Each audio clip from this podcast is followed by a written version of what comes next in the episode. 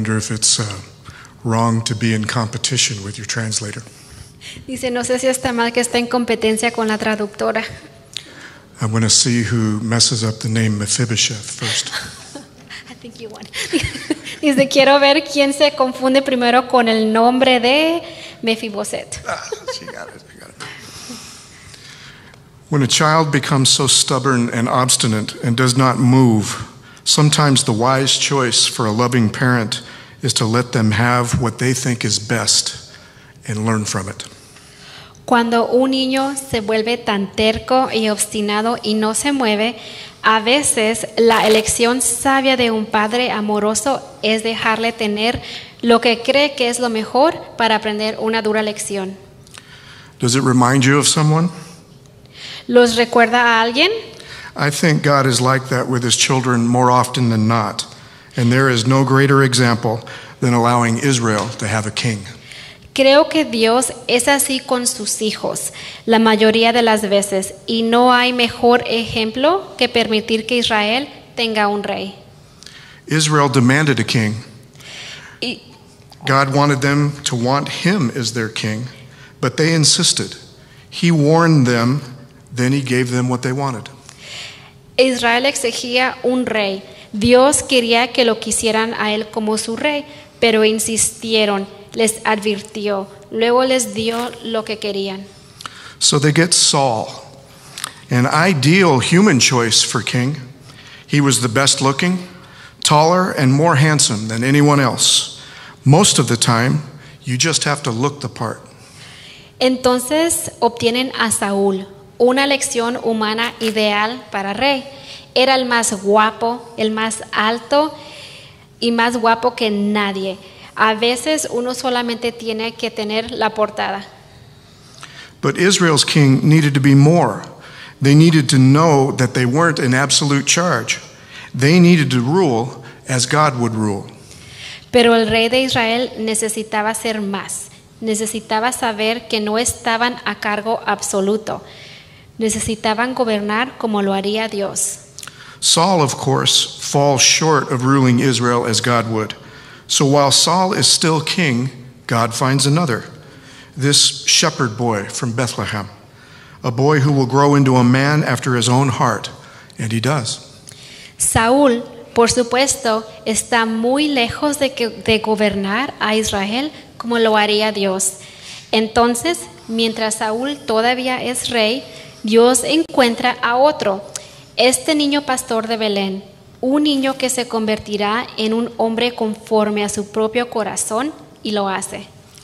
While still a boy, David scores the biggest military victory for Israel to that time, killing Goliath and rooting the Philistines. But keep in mind, David's military might is not what recommends him as a man after God's own heart. Cuando todavía era un niño, David obtuvo la mayor victoria militar de Israel en ese momento. Matar a Goliat y derrotar a los filisteos, pero, pero tenga en cuenta que el ejército de David no es lo que recomienda a un hombre conforme al corazón de Dios. Even though David becomes Saul's court musician to comfort this troubled, increasingly paranoid king, he soon concludes that this warrior is a threat to his rule, so he makes him his enemy. Aunque David se convirtió en el músico de corte de Saúl para consolar al rey atribulado y cada vez más paranoico, pronto concluye que este guerrero es una amenaza para su gobierno, por lo que lo convierte en su enemigo. Saul tries to kill David himself a couple of times. After he fails, he then just commands all the army to do it. You see, just like the kings around him, Saul spends most of his time trying to eliminate the rivals to his throne. Saúl intenta matar al propio David un par de veces. Después de que falla, simplemente ordena a todo el ejército que lo haga. Verá, él igual que los reyes que lo rodean, Saúl pasa la mayor parte de su tiempo tratando de eliminar a los rivales a su trono. Entonces David es ahora enemigo de Saúl. So, since David is now Saul's enemy, it would make sense that Saul should be David's enemy too, shouldn't it? Entonces, dado que David es ahora el enemigo de Saúl, tendría sentido que Saúl fuera el enemigo de David, ¿no es así? But David is a man after God's own heart, so he looks at it a little differently. He loves Saul, and he loves him for two main reasons. Ah, pero David es un hombre conforme al corazón de Dios, así que lo ve de manera un poco diferente. Ama a Saúl y lo ama por dos razones principales. First, Saul is good is God's king. In spite of what he has become, David still recognizes him as chosen by God. En primer lugar, Saúl es el rey de Dios. A pesar de lo que se ha convertido, David todavía lo reconoce como el elegido por Dios. Even though David knows that he soon will be king, as long as Saul is alive, David will not move against God's king. Aunque David sabe que pronto será rey, mientras Saúl esté vivo, David no actuará contra el rey de Dios. The other reason, of course, is Saul's son, Jonathan. Since they met, they have a love and friendship that, surpass, that surpasses the closest of marriages, even, writes one commentary. La segunda razón, por supuesto, es el hijo de Saúl, Jonathan. Desde que se conocieron, tienen un amor y una, amistad que supera incluso más cerca de los como un matrimonio, escribe un comentario. You see, Jonathan also knew David would one day be king. And the last time they were together, he pronounces something that David would never forget. 1 Samuel 20, verse 42 says this Then Jonathan said to David, Go in peace, since both of us have sworn in the name of the Lord, saying, The Lord shall be between me and you, between my descendants and your descendants forever. He got up and left, and Jonathan went into the city. Verás, Jonathan también sabía que David sería rey y la última vez que estuvieron juntos, él pronuncia algo que David siempre haría.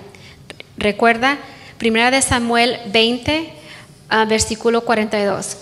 Puedes ir tranquilo, le dijo Jonathan a David, pues los dos hemos hecho un juramento eterno en nombre del Señor, pidiéndole que juzgue entre tú y yo, y entre tus descendientes y los míos.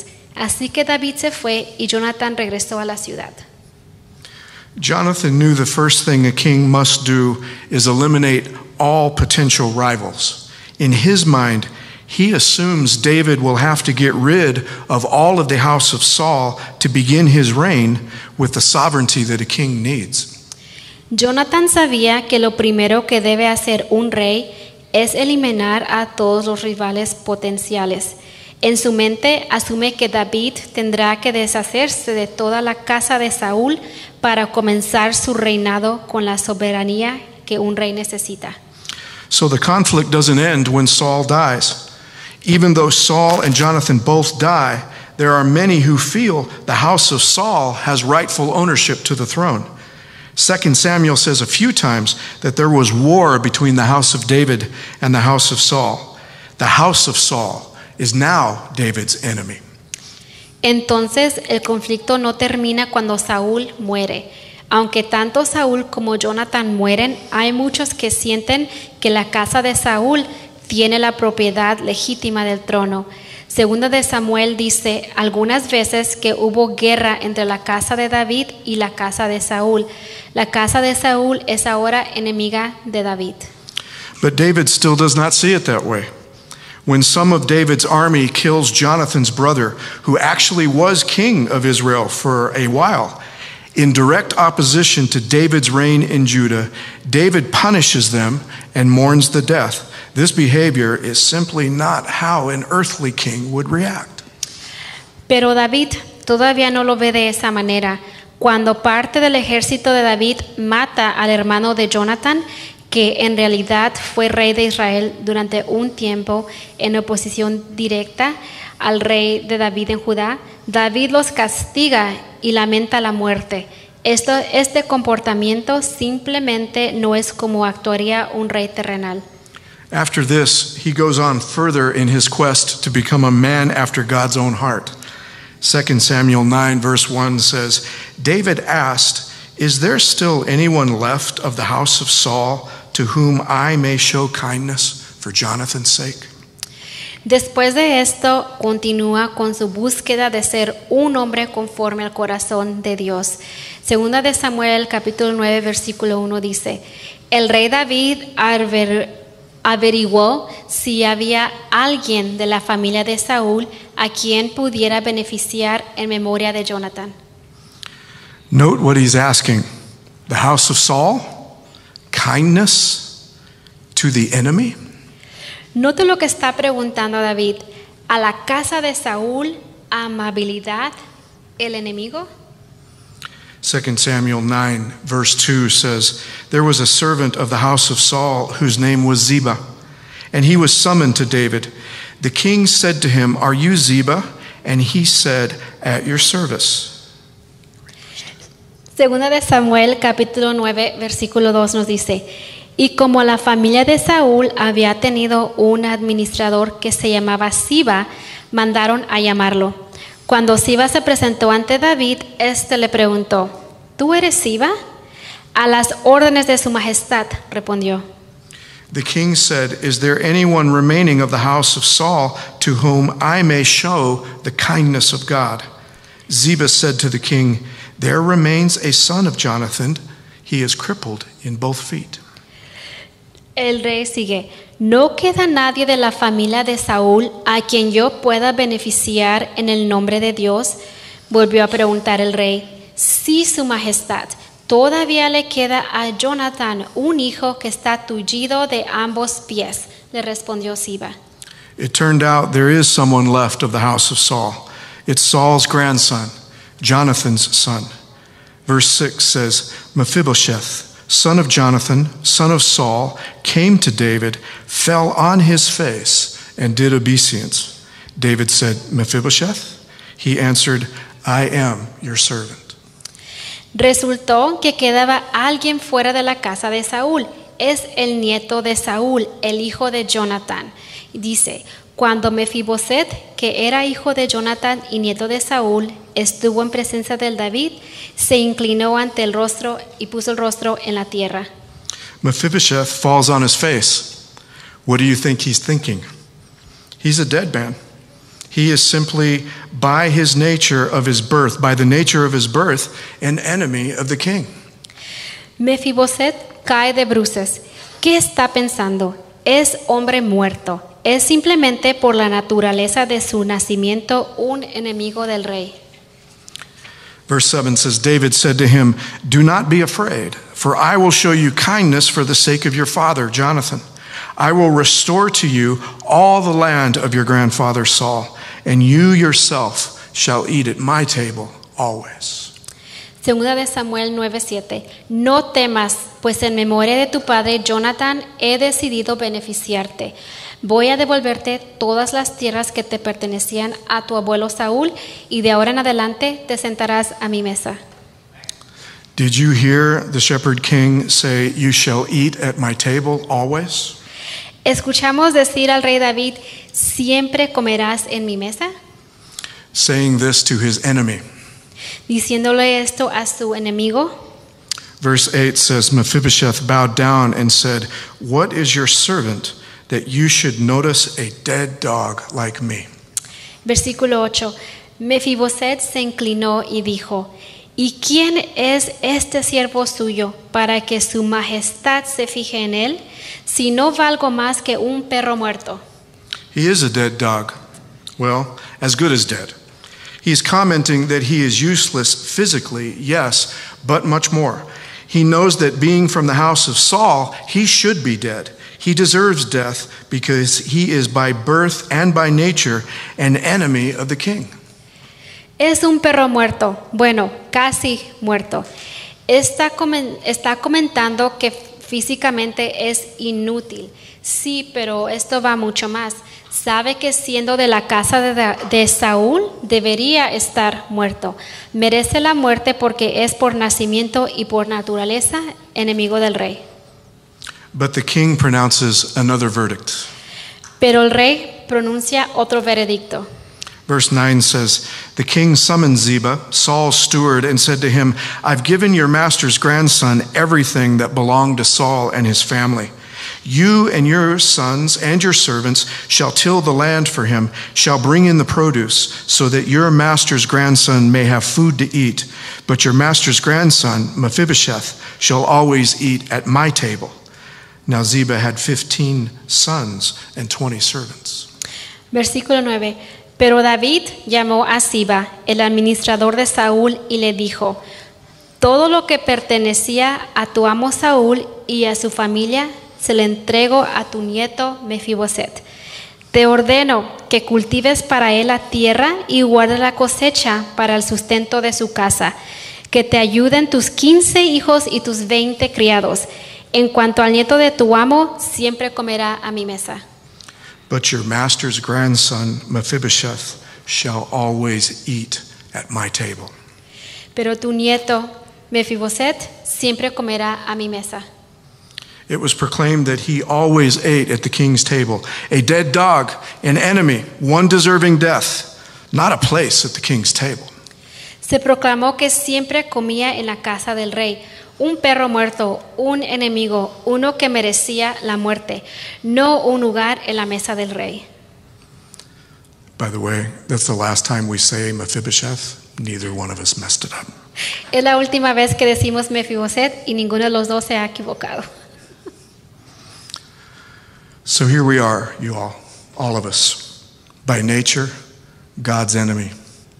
Because we're reminded in Romans 5, verse 8, it says, God proves his love for us that while we were still sinners, Christ died for us. Much more surely, then, that we've been justified by his blood, will be saved through him from the wrath of God. For if, while we were enemies, we were reconciled to God through the death of his Son, much more surely, having been reconciled, will be saved by his life. Entonces aquí estamos, por naturaleza, enemigos de Dios. Dice Romanos 5:8, pero Dios demuestra su amor por nosotros en esto, en que cuando todavía éramos pecadores, Cristo murió por nosotros. Y ahora que hemos sido justificados por su sangre, y con cuánta más razón, por medio de él, seremos salvados del castigo de Dios. Porque si cuando éramos enemigos de Dios fuimos reconciliados con Él mediante la muerte de su Hijo, y con cuánta más razón, habiendo sido reconciliados, seremos salvos por su vida. Amen. Hey, about that, Spanish amens. Didn't hear any Anglo amens. Escuché amén en español, pero no en inglés. Let me try one more time. Otra vez dice. But God proves his love for us that while we were still his enemies, Christ died for us. Not bad, white people. Pero Dios demuestra su amor que por nosotros en esto, en que cuando todavía éramos pecadores, Cristo murió por nosotros. I'm sorry, we got one more. Uno más dice. Just when Mephibosheth sat at David's table, David didn't see an enemy. He saw Jonathan, his best friend, one that David loved like no one else. Así cuando Mefiboset se sentó a la mesa de David, David no vio un enemigo, vio a Jonathan, su mejor amigo, uno que David amaba como nadie. When David looked at Jonathan's son, he saw his father. But when the father looks at us, he sees his son, the son who set this table to offer the blood of forgiveness and his body the bread of life. Cuando David miró al hijo de Jonathan, vio a su padre, pero cuando el padre nos mira, ve a su hijo, el hijo que puso esta mesa para ofrecer la sangre de su perdón y su cuerpo, el pan de vida. It is not deserved, it's not earned, it's freely given. None of us belong here. We're crippled and condemned by our birth as enemies of God. No se merece, no se gana, sino que se da gratuitamente. Ninguno de nosotros pertenecemos aquí. Todos estamos lisiados, condenados por nuestro nacimiento como enemigos de Dios. He didn't shed his blood after any of us because we decided to follow him. He did it for his enemies. None of us earned the right to be at this table. Él no derramó su sangre por ninguno de nosotros porque decidimos seguirlo. Lo hizo por sus enemigos.